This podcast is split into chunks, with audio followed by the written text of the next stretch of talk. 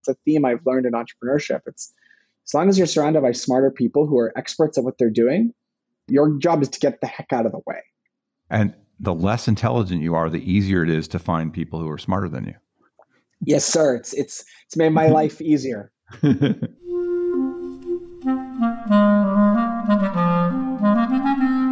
Hello, this is the Great Battlefield Podcast. I'm Nathaniel G. Pearlman. A great political battle is being fought right now between progressives and the forces of reaction on the other side.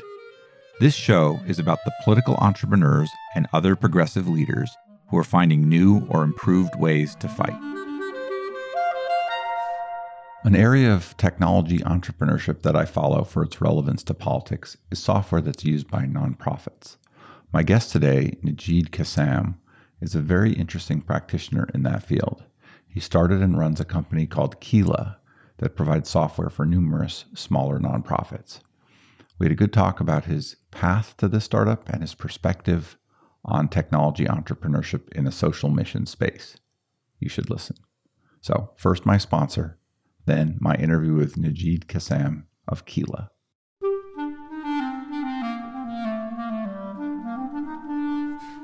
This episode is brought to you by Graphicacy. Graphicacy is an analytic design firm that can help you advance the mission of your organization using your own real data and information. They are 21st century visual communicators who create interactive graphics, motion graphics, and data visualizations. You can find Graphicacy at graphicacy.com. That is G R A P H I C A C Y.com.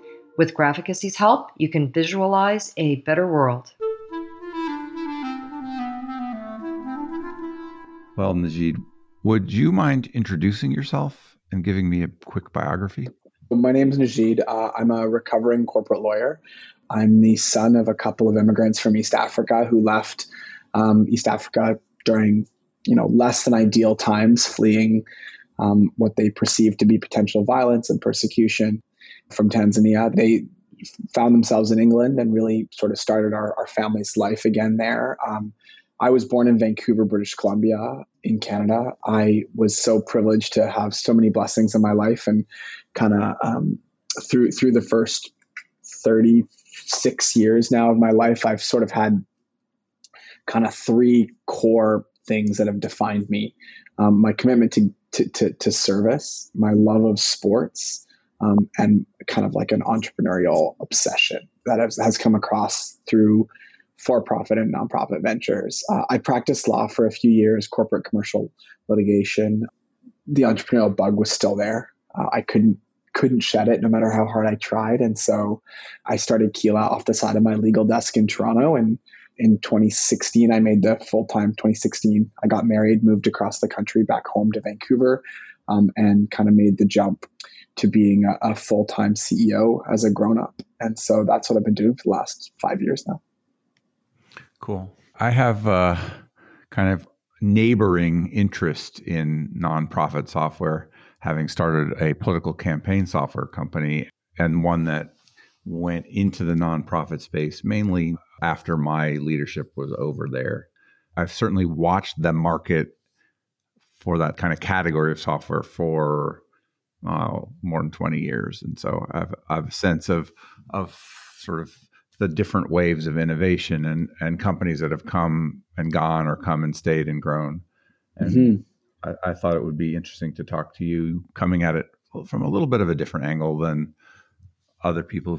You talked about your past, but you didn't get into a lot about uh, any of the specifics. I want to ask you first about some of that because I think it tells about who you are and, and your motivations. Grew up in Canada and went to a Canadian university. Tell me about like what you studied there and how you started to interact with the workforce. So it's interesting because the latter part of that question came a long time before the former part of that question. Um, so I started my first business when I was 13. It was like a marketing company. It was my first entrepreneurial venture. It wasn't my first job, but it was my first kind of big job. I'd done lots of odd jobs and you know, I was an athlete. I was a tennis player. I guess I still am, but I'm not as good as I used to be. Um, and we wanted back in those days, cell phones weren't a thing, right? So to, we wanted my brothers and I, who were 18 months younger than me, there's twins. We wanted to get a video camera to film our serves because you know we wanted to get better. And you know, my, my mom and dad, they're dentists and they did fine, but they weren't just going to buy. In those days, there was like thousands of dollars and you had to get a big computer. And you remember, a lot of the young people won't, but you remember. And so they said, my dad said to us, look, I'll loan you the money to buy a camera, but you got to, and I'll be your first customer, but you got to go out there and earn the money back. And sort of he ignited in us this entrepreneurial thing. We made a ton of money for kids. We did you know videos and graphics design and business cards and menus for restaurants. We just learned it as we did it. We learned sales and marketing like we learned it as you know 13 14 year olds as my brothers are like i said 18 months younger than me. And throughout high school we just sort of had that in our pockets. We did it alongside our other jobs and school and training but that was where i really started to learn about the workforce. On the note of tennis i actually had an opportunity to play at a school in the us um, both of my brothers played sports. Actually, all three of them played sports in the US. Um, I decided to stay in Canada. I had uh, flirted in the political world. I had worked on campaign staffs and I interned and whatever. And I realized that I really wanted to stay home. Uh, I moved across the country to Montreal to McGill, um, where I kind of, I would say, like my next big entrepreneurial venture while I was in school was founding what became a national charity.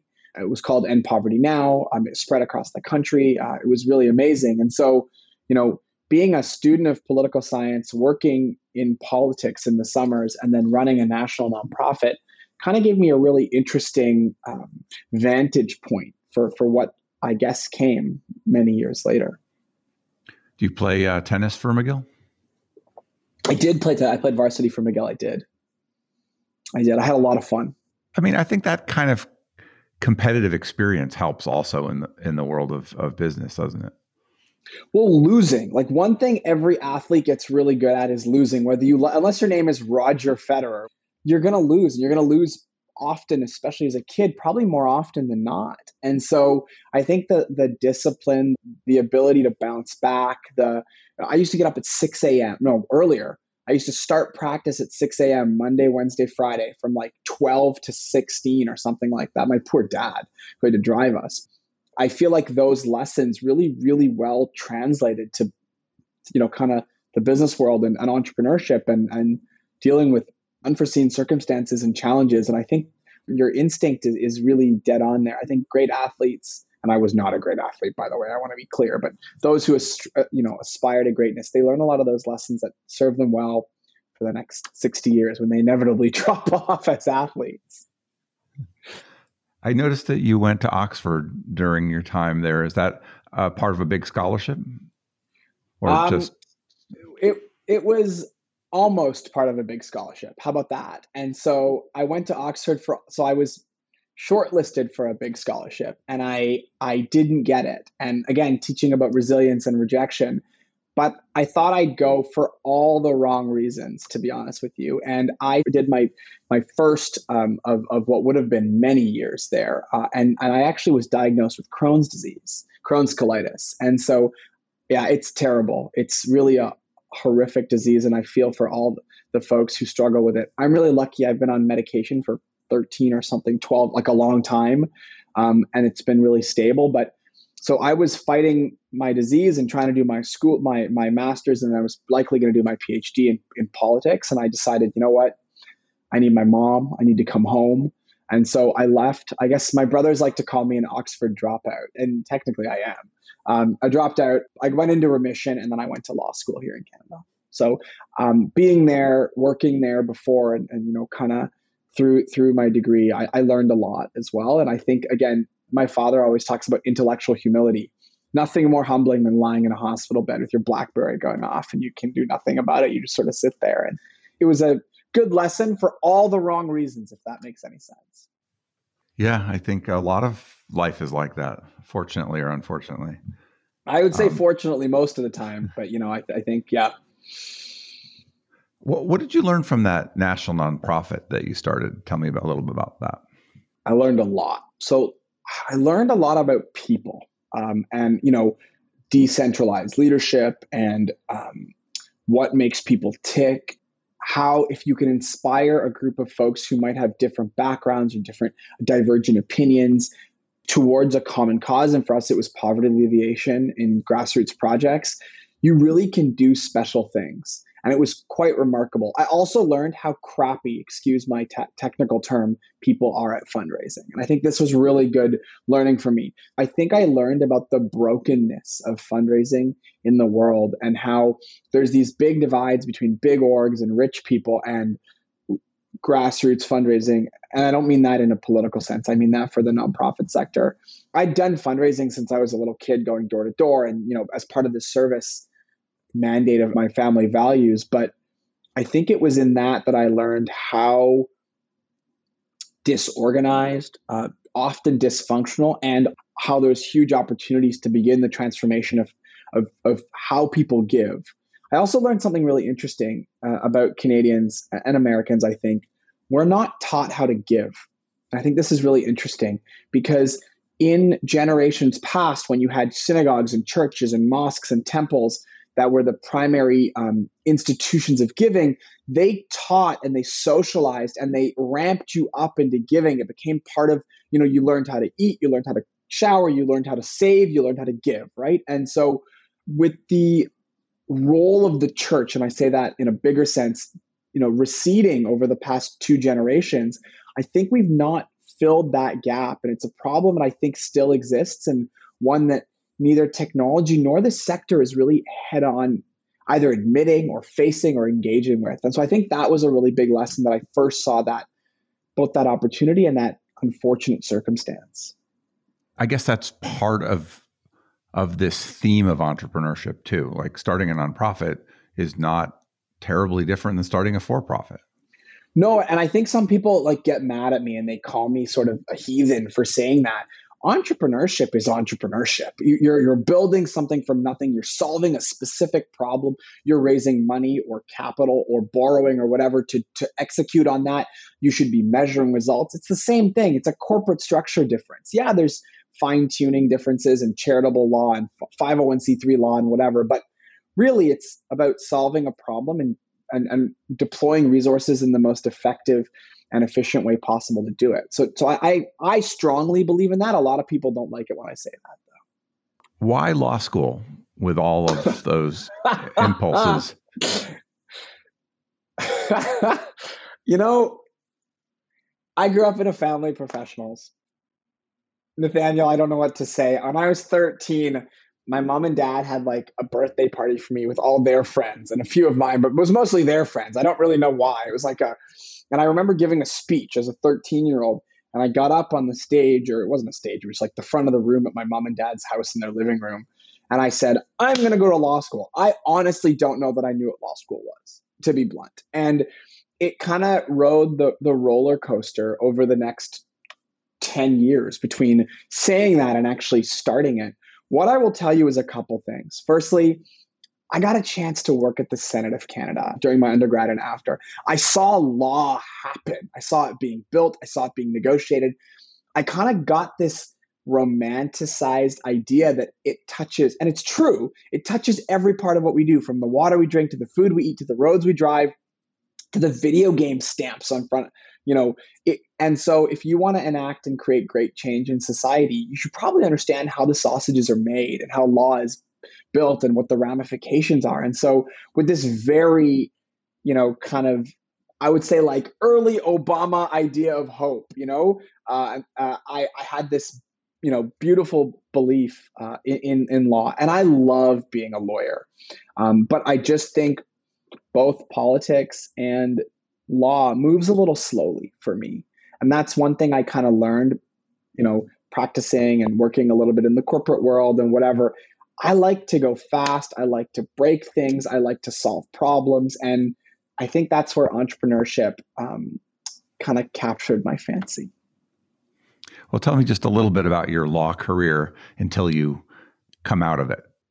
So it was short. I want to be really clear about that. It was only a couple years. And I would add, I was seconded for a year during um, the fin- end of my law school to a refugee clinic. So, look, my father in law was a refugee. My mom and dad fled. They weren't technically refugees, but they were scared out of their minds, you know, left as 10 year olds. So, I thought, given my service mandate, my love of impact and, you know, social change, I could do refugee law. I do not have the emotional strength to do refugee law. So I spent a, like nine or 10 months doing it as a law student. And I thought that was like a very natural way I would start my practice work at a refugee law or immigration law clinic. Refugee law clinics are very understaffed. So you're like almost graduated. You're basically working as a lawyer, essentially, right? With supervision, but you are. And I had a client who um, who had been some horrible things had been done to her in a country that was not this one. Then she was went into the police custody uh, to, to get protection from the police, and she got um, she got raped by a police officer who was still texting her.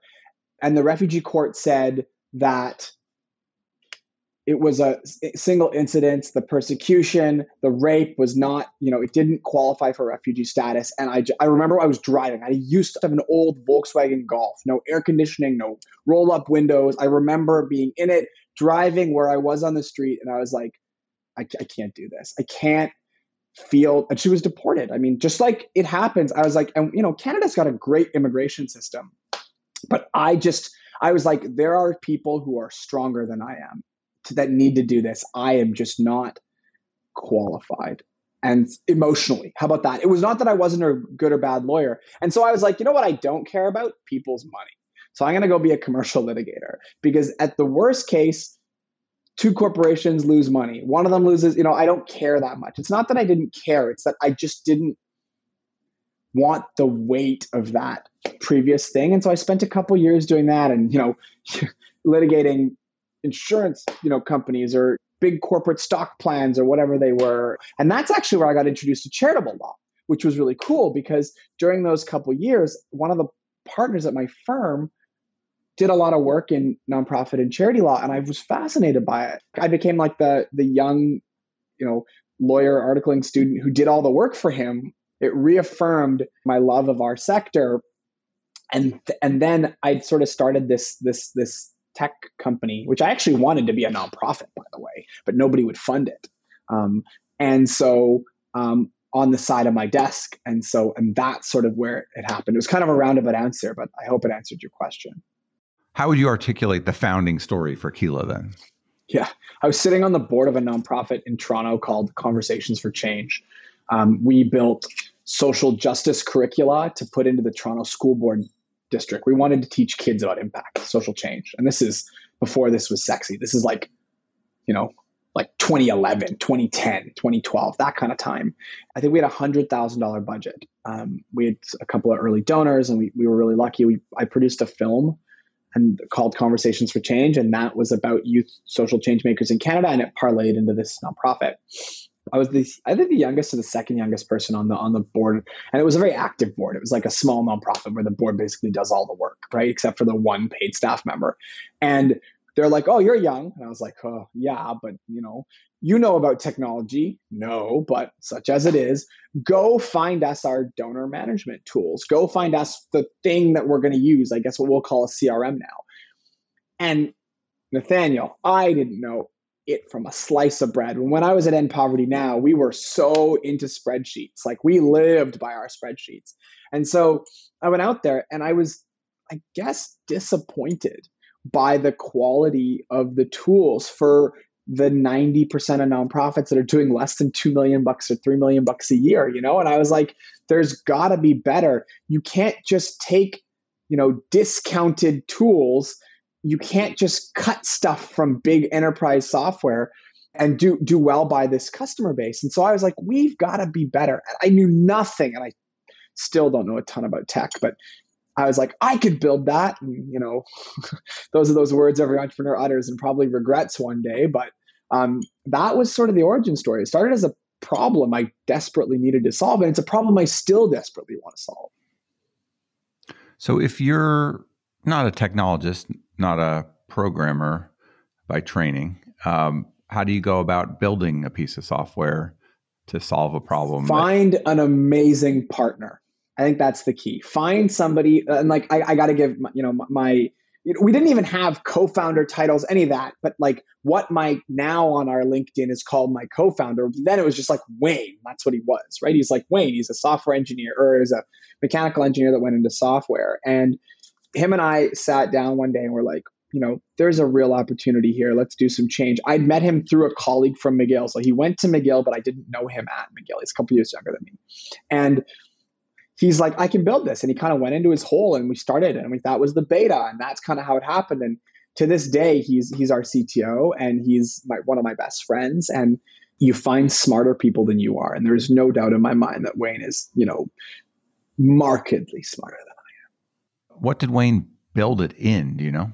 No, I don't. I know that now what we have it in, I know now we use MongoDB and Angular and Vue and all these things I don't really understand, but then I have no idea. I know it was JavaScript though. It was a JavaScript with some kind of database, a relational database framework.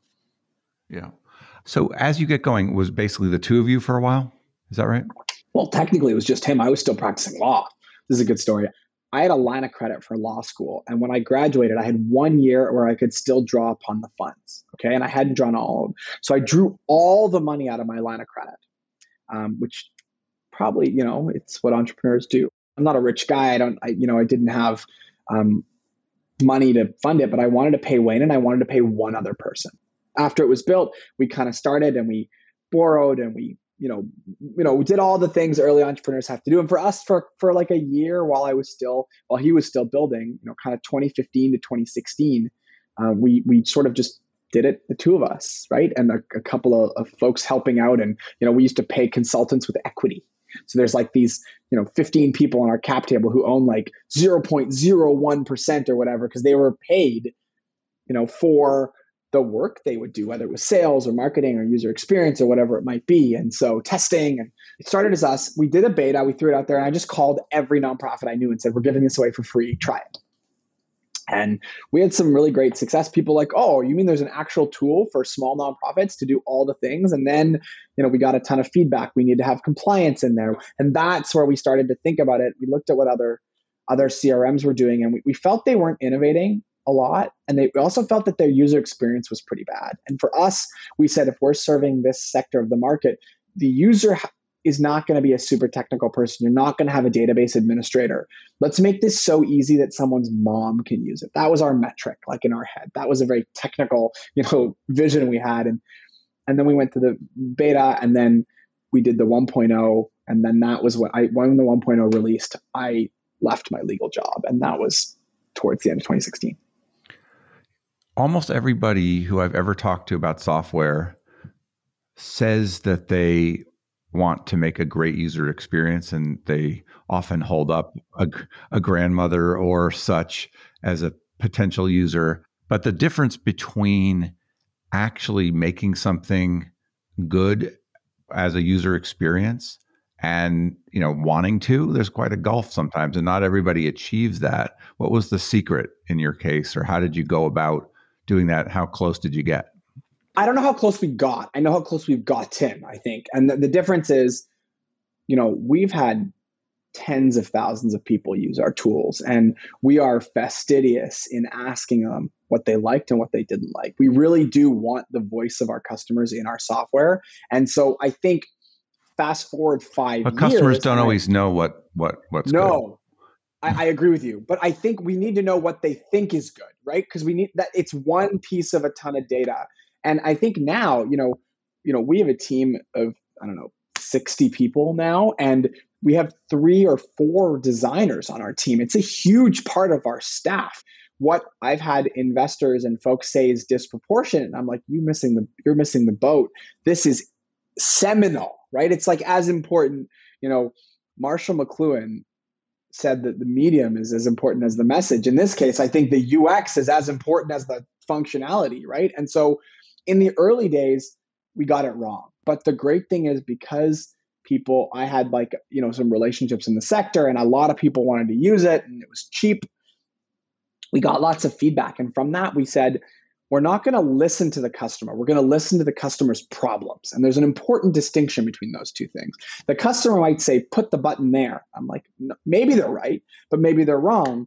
we still need to listen to them. It's just we have to listen to them, process it, and then spit it out. And so I don't know anything about UX, but as a lawyer, I, I learned syllogisms and logic really well. I'm a logician ultimately. And so I, I, saw the problem, I saw the pain points, and we built logic from there. And I think it was just a matter of iterating and reiterating and, and putting smart people around me. And I'm going to go back to that. It's a theme I've learned in entrepreneurship. It's as long as you're surrounded by smarter people who are experts at what they're doing, your job is to get the heck out of the way.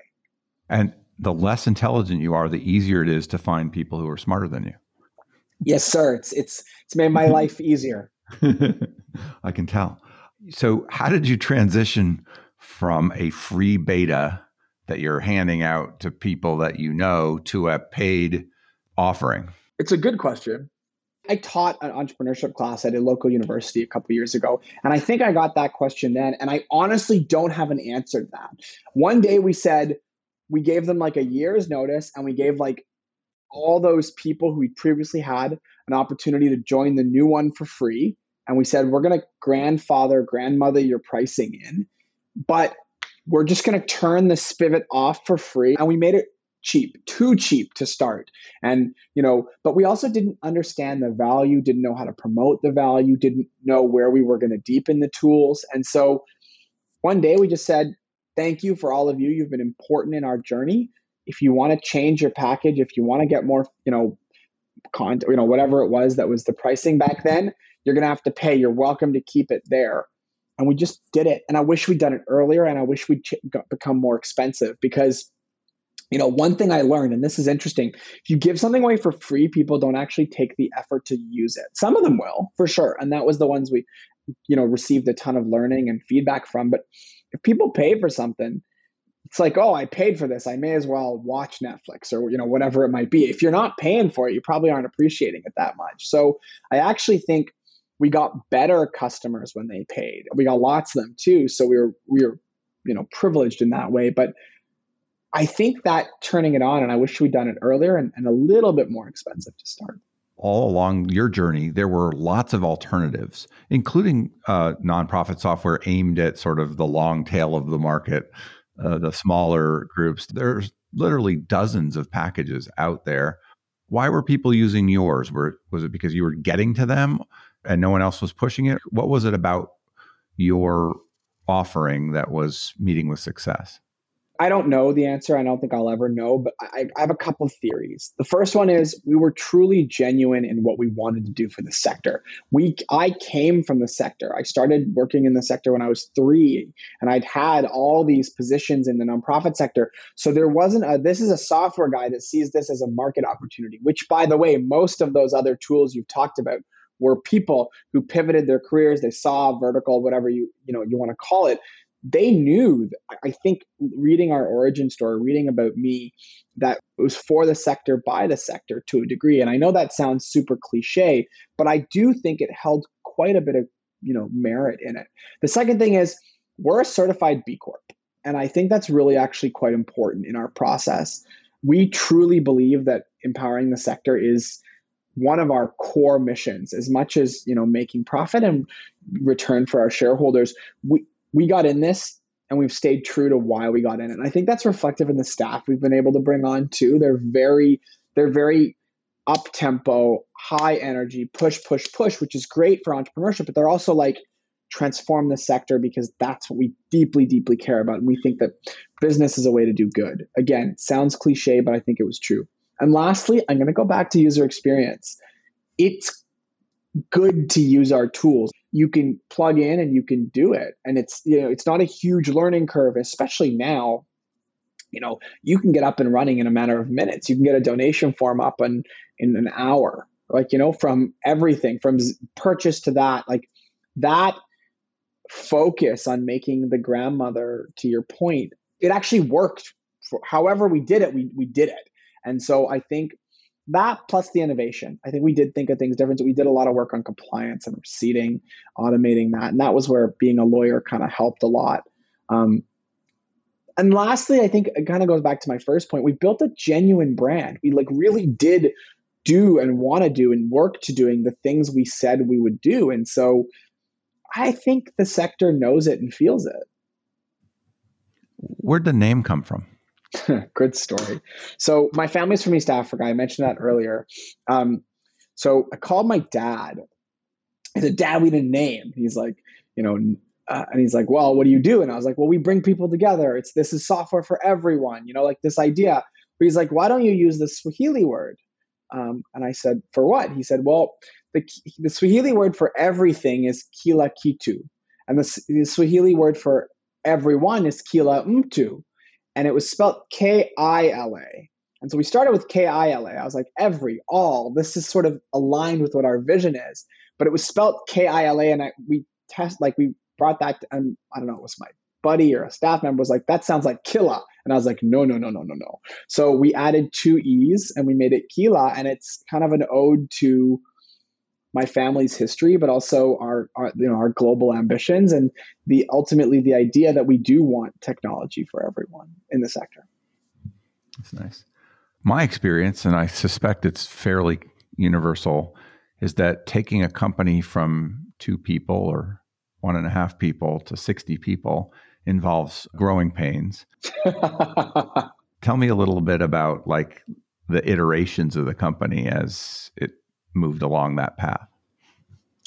I mean, we're on our third or fourth version of the software. And I don't mean like release, I'm talking about like big mama release. So, just from a product technical thing, we've really, you know, and again, I, I give credit to Wayne and our, and our teams, whether the UX or whatever, we really take in feedback and I think and really um, innovated around it. Not listened, like you said before, but innovated around it. Um, but I think for me, we kind of mentioned this earlier. You got to put smart people around you. And when you do that, you've got to give them opportunity, responsibility. You've got to shut up and get out of the way. And so I think for me, it was the you know kind of the waves and the cycles of leaders and people that we either built internally or brought in to move it along. You know, first you get your first customer, then you get your first 20, then you get your first 50, then you get your first 500, then you get your first 1000, whatever it might be. And as that changes, your processes changes, your people have to change and your leadership changes. And so, you know, I think for me personally, the growing pains have have a lot been like knowing that every six to 12 months, I basically got to rethink everything. And that doesn't mean firing everybody or God, no. It just means like, you know, I probably have 60 organizational structure charts that have happened over the course of, you know, the last five years. And so I think for me, knowing that a startup, an early business, a sub, you know, I would say sub 100 or 200 staff, or I don't know what that number is at the top, but you have to be willing and able and excited to reimagine every assumption you made a year earlier. And I think that's where a lot of my growing pains have come. Um, the other thing is, you know, maybe it's a humility thing, but like what you've got to get out of the way. I, I remember a couple, three years ago, two, three years ago, I brought on a chief operating officer and she basically runs one half of the business. She focuses on go to market, sales, marketing, success. I work more in the product and engineering teams. Like if I tried to micromanage her, if I tried to get in her way, if I tried to, you know, pass block her, she would have left and the company wouldn't have grown exponentially under her time here. So I think a lot of the growing pains are having that humility, having that uh, self awareness, and also having that understanding that what's working now isn't going to work in six or 12 or 18 months. Just being able to talk about that does indicate that you have some of that self reflection that is a helpful quality. It's not the only way to run a business. I think it's nicer if you work for someone who, or, or, or with someone who does, who can or at least says they do. How have you had to grow though? Managing yourself is as hard as managing other folks or or a whole structure. Firstly, I've had to grow and I still have to grow. I really work I work with somebody, I have incredible mentors. I have a badass wife who keeps me in line. She's an executive and a lawyer and, you know, smarter than I am. I think, you know, that idea that I am not a finished product, not unlike the software we've built. Like, you know, I don't get a UX designer, I get me, right? Like that's how I got to make my tools better. And so working with the right people, being self-aware, um, being honest with myself. I think I remember in my early 20s, I was at Oxford and I was I was dating a model and I thought I was God's gift to man. I was a, you know, varsity athlete and all this kind of garbage. And then you get diagnosed with Crohn's disease and you're like, well, that kicked my ass really well. Lying in and out of a hospital bed, I think, teaches you a lot about self reflection. I think it took a couple years for me to embrace that kind of universe like humility where you you can only do so much and and there are so many things outside of your control but also I think being sick does teach you a lot of stuff about yourself. And so that never finished kind of approach, I don't know that I would have taken when I was 22 years old, but certainly now in my mid to late 30s. And also being a dad. I think being a dad in the last couple years has really helped me too. Just just to there's so much learning. You watch somebody grow from not being able to lift their head to now twice during this interview he's banged on my door. Like this is a toddler and and just the idea that we're all growing and that just because he grows up doesn't mean we're not growing and, and have to kind of continue that trajectory. And so I've worked hard on it. I make mistakes. I've had to check my ego, but I've also had to adapt to change. You know, running working with millennials is, and Gen Zs is different from working with the folks I worked with at the law firms. Corporate culture now is different. COVID, post COVID, you know, whatever you want to call it, is is creating changes in how we work and expectations. And so being at least a little bit cognizant of all that, hopefully will will give me the give me the humility to keep, keep to keep growing. When you were talking about uh, the founding, you said you thought about being a nonprofit, but to get funding, you went with a for profit B Corp route. Tell me about how you funded this, to what extent it's been funded. What was that process like? What can you tell other entrepreneurs about uh, about that road? Firstly, it's hard. I should start with that. It's hard, and there's a reason 999 every uh, out of every thousand startups fail. There's a reason for it. It's hard. It's it's expensive. It's exhausting, but I do believe it's worth it. I mentioned earlier that I borrowed money from a law school line of credit. I was lucky to have it. I was lucky that I had those qualifications and I, I borrowed money from my mom and dad. I, I went to friends and family. I like, you know, begging bowl out to try to get the first couple years of this because even though we've been very successful now in our early days, you know, especially in those days, tech for nonprofits wasn't hot like it is now. Not every private equity company wanted to jump in bed with the sector. It was like a nonprofit equals no profit mentality. You know, early tech investors had no, and I'm sure you went through this in your early days, but they had no interest, none, in funding this kind of thing. Well, I never even tried to raise money, but eh. I, I wish I hadn't. I just I don't code, and like so I could, I, you know, I could, didn't code, and we made the mistake of building too big a product. It was not. Now it's deep and powerful, but in the old days it was shallow and kind of got what. But you know, so to build width and depth is expensive, and I wish I hadn't. But you know, we haven't raised a ton of money.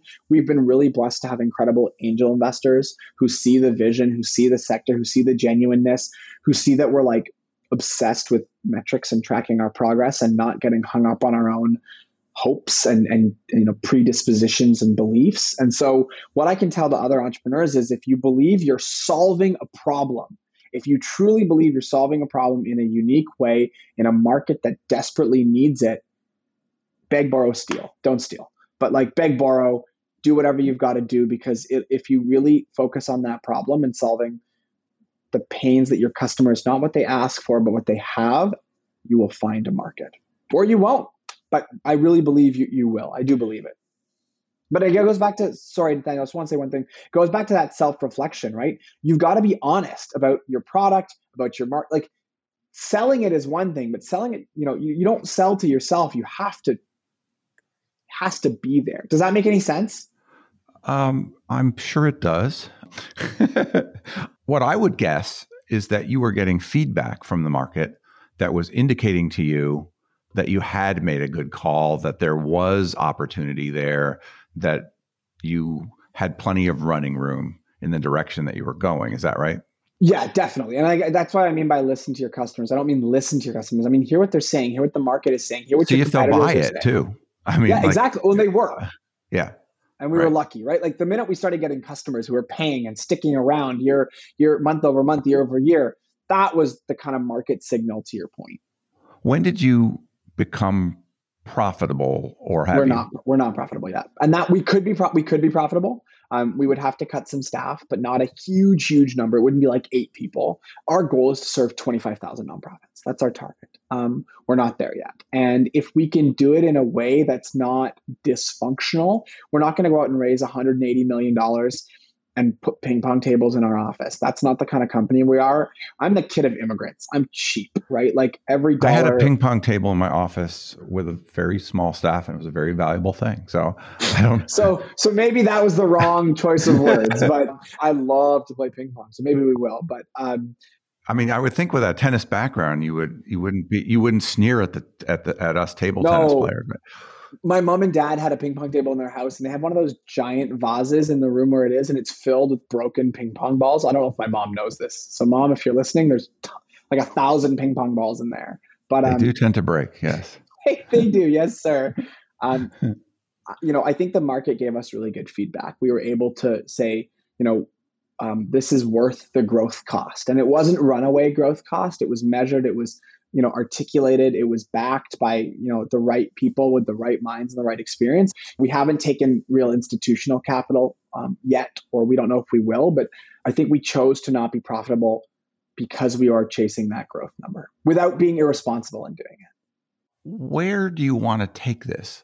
My experience was I didn't think about that. I remember some one of my employees asking me maybe around the stage that you're in, like what was my exit plan? And and I was like, what are you talking about? I was trying to keep the friggin' thing afloat and growing and it was doing well, but I had no I didn't have a plan for that. You are much more conscious, I think, just from hearing you talk about the fact that this is a a, a part of an ecosystem that has some very large players. There's been a fair amount of conglomeration going on, uh, acquisition, M and A, whatever we want to say, at places with a lot of opportunities to probably become wealthy, or at some point along the line to to do so, or to bring your software to more people faster. Mhm. So I think that latter part is really interesting to me. Yeah. Tell me how you're thinking in this sort of like the future of the company, the future of Nejeed and Wayne. You know, like those are things that those are things that one has to balance when you're leading it. And there's not necessarily a right decision beyond what's in your heart or, you know, however you you go about making big decisions in life. So lots to unpack in that. And I'll say a couple things. Wayne and I are crazy. I want to start by saying that. We've both turned down big money in other jobs, whether it's corporate law, corporate engineering. Like we love to build stuff, like to be really honest with you. You know, we're we're kind of um like we're we're both a little bit nuts in that way. Our favorite times are when we're arguing about a product decision. Like we love the the hustle, I think. And so we also, you know, Wayne's family is from Vietnam. His dad was a diplomat. Um, he, you know, he also is called to serve. I mean, you know, for the longest period of time, I thought I would run for public office, and so I never expected a big paycheck, uh, Nathaniel. I expect an opportunity. I want to put my kids through school, and I know um, that's expensive, so I got to deal with that. And I was actually saying to my wife, all I care about is we actually yesterday we are talking about this. What do we need to do to set our, our, our we have one, and I'm we're in negotiations about a second. That's what happens when two lawyers are married to each other.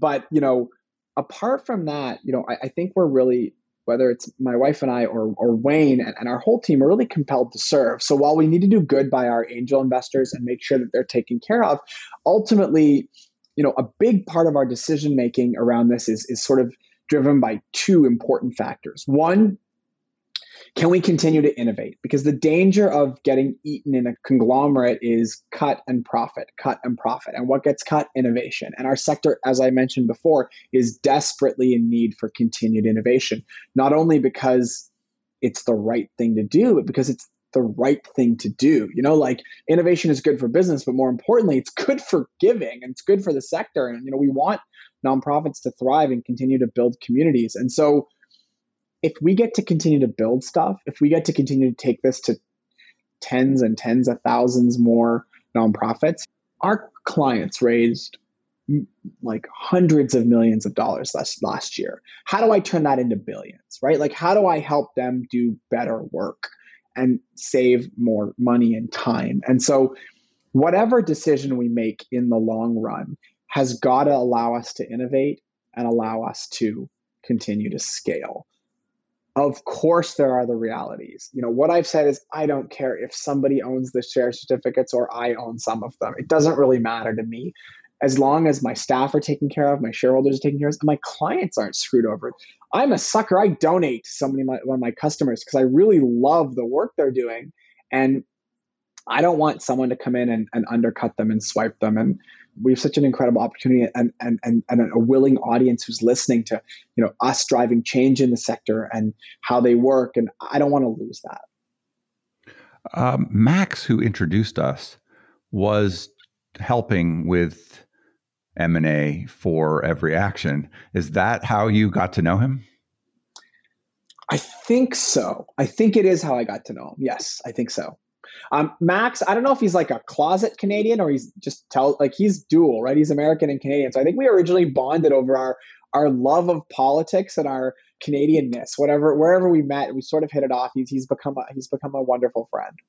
What would you tell other entrepreneurs about the phase of the company that you're in? Like, here's what I think. I think without knowing you more than this conversation, without knowing your company more than looking at the website and hearing you talk about it, like when you have a company you've built that's an organism that you're continuing to shape, that you take pride in, that is meeting with approval of the world. It's always mixed, but sounds like mostly positive. Yeah, I mean, as much as we can hope for. I mean, that is a highly enviable spot to be in and not one that is easy to duplicate. It took a lot of effort and good luck and timing and the choice of going after an area that mattered to you and just so many things lined up and the amount of time you had in your life, the alignment of good fortune.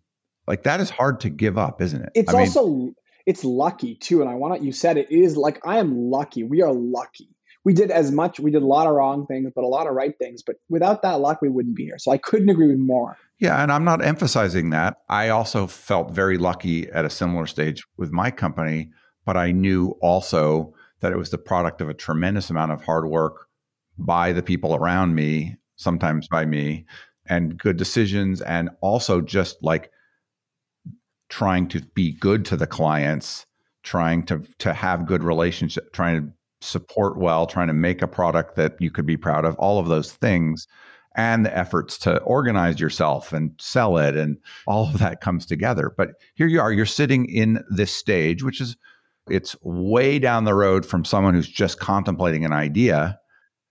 And it's also way short of the development of other companies that have been around longer, right? So here you are on this point in a path how are you thinking about what to do? It's interesting. You you asked that and you asked a similar I don't know if it's a similar question you meant it to be, but it's similar to me in that it takes a certain amount of self-reflection. Getting us to where we are now is great, you know, but if I want my customers to raise $5 billion over the next three years, right, for example, or some stupidly large number like that, I may not be the CEO to get us there. I just may not be the guy or the woman to do that.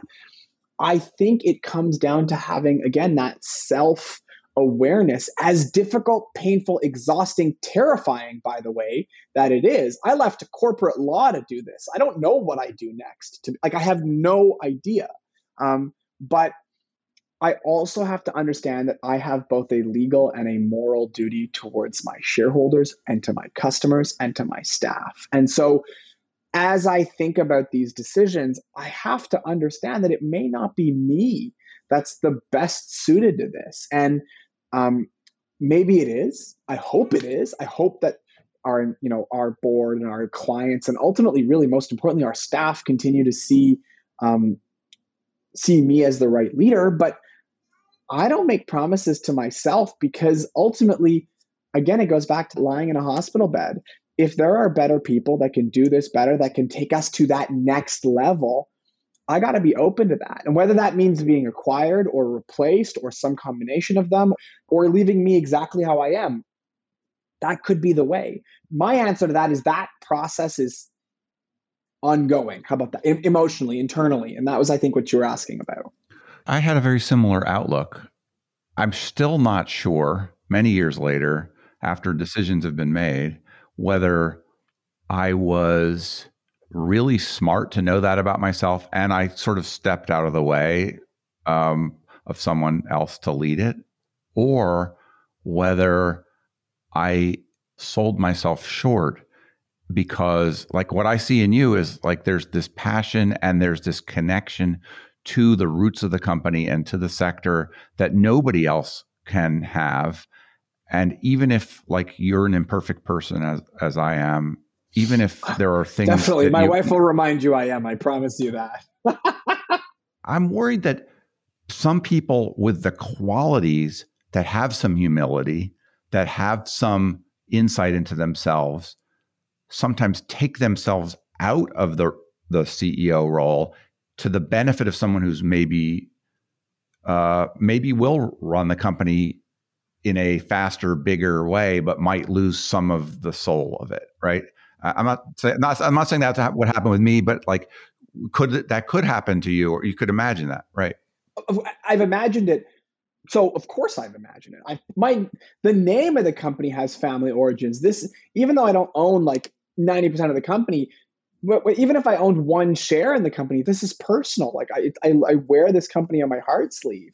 I'll tell you an adjustment I had to make when the staff was no longer so small that I had a personal relation. Of course, I know them all, but like what I would, you know, I can be cordial, I can be respectful, I can be friendly. But the early 5, 10, 15, I was friends with. Like they were people that I would say I had love for, I cared about, you know? I remember that transition being really painful for me. It was, I think, about the 20 staff mark when I was like, these people work for the company I work for. They're not your friends, Nejeed. They probably can't or shouldn't be your friends. And I remember feeling heartbroken about that. And so, and I bring that up because I feel like it's almost similar emotionally.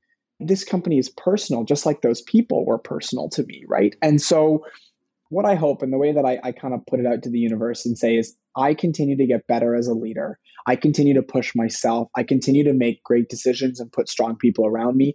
That the folks who support us, whether it's our board or potentially a company that acquires us, will see me or us as worth investing in. And maybe that's my naivety, but it is what it is. And as long as my heart is in the right place and I'm working really, really, really, really hard at it, I got to leave the rest to the rest. You know, like that's just what's going to happen. So, who's kind of your modal client? Um, so we have a couple of products in the market now, which is really interesting. Um, but the core Keela product is is a kind of an organization around five million dollars, three to five million, two to five. We have lots that are sub that, but um, who you know kind of doing uh, a year, sorry, five a year in revenue and not and don't fundraising. They're doing individual fundraising. They care about things like marketing and fundraising. They are engaging with their donors. It's not like eight donors writing massive checks every year. There's a degree of personal giving. Um, generally, they have folks that have at least one, but usually like up to five or six or seven, depending on the org, full time fundraising staff. But most importantly, they want to grow. They want to get better. They want to be better organizations. They're willing to look at tweaking some of the way they've done things in the past. There's a lot of orgs that are very set in their ways, and that's absolutely their prerogative. Like I just talked about me continuing to grow, I feel like our sector needs to continue to grow and innovate and adopt new technology like artificial intelligence and you know engaging with new avenues of giving and you know, working with how the transition of wealth to millennials and Gen Z is going to change giving. My dream customer is folks that are at least, even if they don't know what the heck to do with that, they're at least starting to think about these changes are coming. You mentioned some high tech stuff there. How are you incorporating the latest, the AI, the predictive analytics, things like that into fundraising? So, you know, I, I was in the shower is going to get very intimate, but it's not. Don't worry. Um, in the shower a couple years ago, and one of my team members had pitched. This is like two years ago, maybe. Pitched this sales tool to help us understand our, our potential customers' buying signals, and it was using predictive analytics and artificial intelligence. I was like, you know, he he convinced me, and I you know said fine buy the tool make sure it works and you know the roi is good and then i kind of forgot about it i was in the shower that day and i was thinking wait a second sales and fundraising are so similar. They're so similar. Why isn't that being used effectively in in our sector? And it kind of got me thinking like I want to bring predictive analytics to the sector. And that was kind of this fleeting idea. I took it to a couple of the devs at the time and they're like, "Well, actually, there's a lot we can do. A CRM, a donor management tool, has a lot of data and historical data that can help us see patterns that no human can possibly see on her own. It's just not possible. And so I kind of convinced like one person at the time to kind of like I asked the board for a blessing, so to speak, and they're like, "Yeah, go do it and stop talking about it." And you know, if it works, great.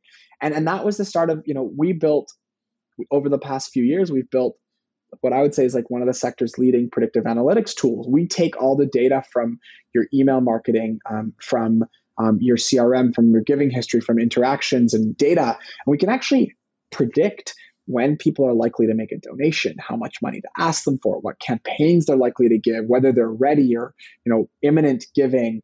You can actually look at AI to help predict donor behavior, and that becomes a tool for the sector. It's not replacing fundraisers; it's just making them less stressed and giving them another piece of data. That sounds like it's based on the information in their CRM in your tool. Um, there's a lot of external data, the wealth engines of the world, the people who maintain databases on donors with information about them. Do you bring any of that in? The one you mentioned, we do, but there's others too. I don't. We don't pick favorites. We're pretty agnostic on that. But like, there are great tools that can predict.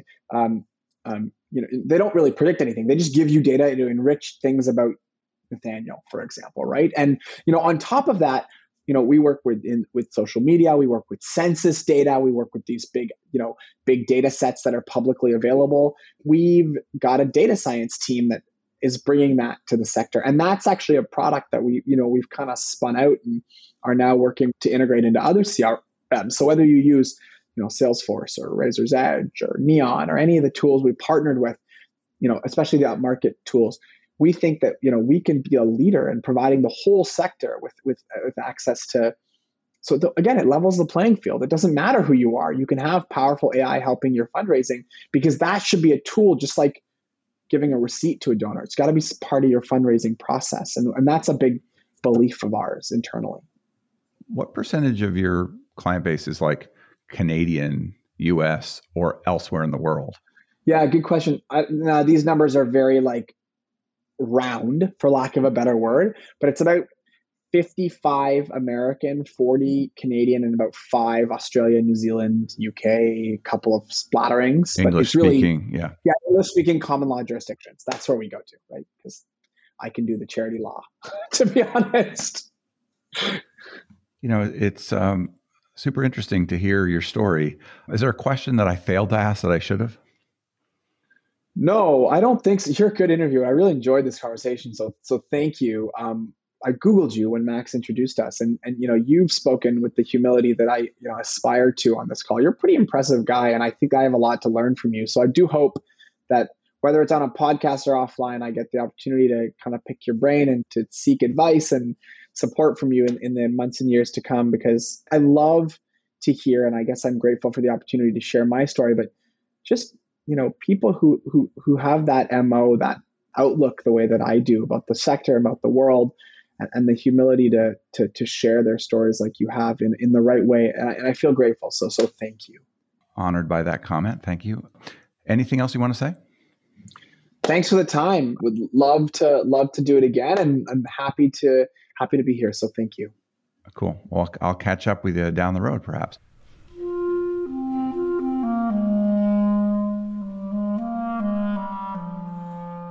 So that was Nejeed. Nejeed is at Keela, K E E L A dot C O. This is Nathaniel G. Pearlman with the Great Battlefield Podcast. You can find us at greatbattlefield.com or by searching for Great Battlefield in places where podcasts are found.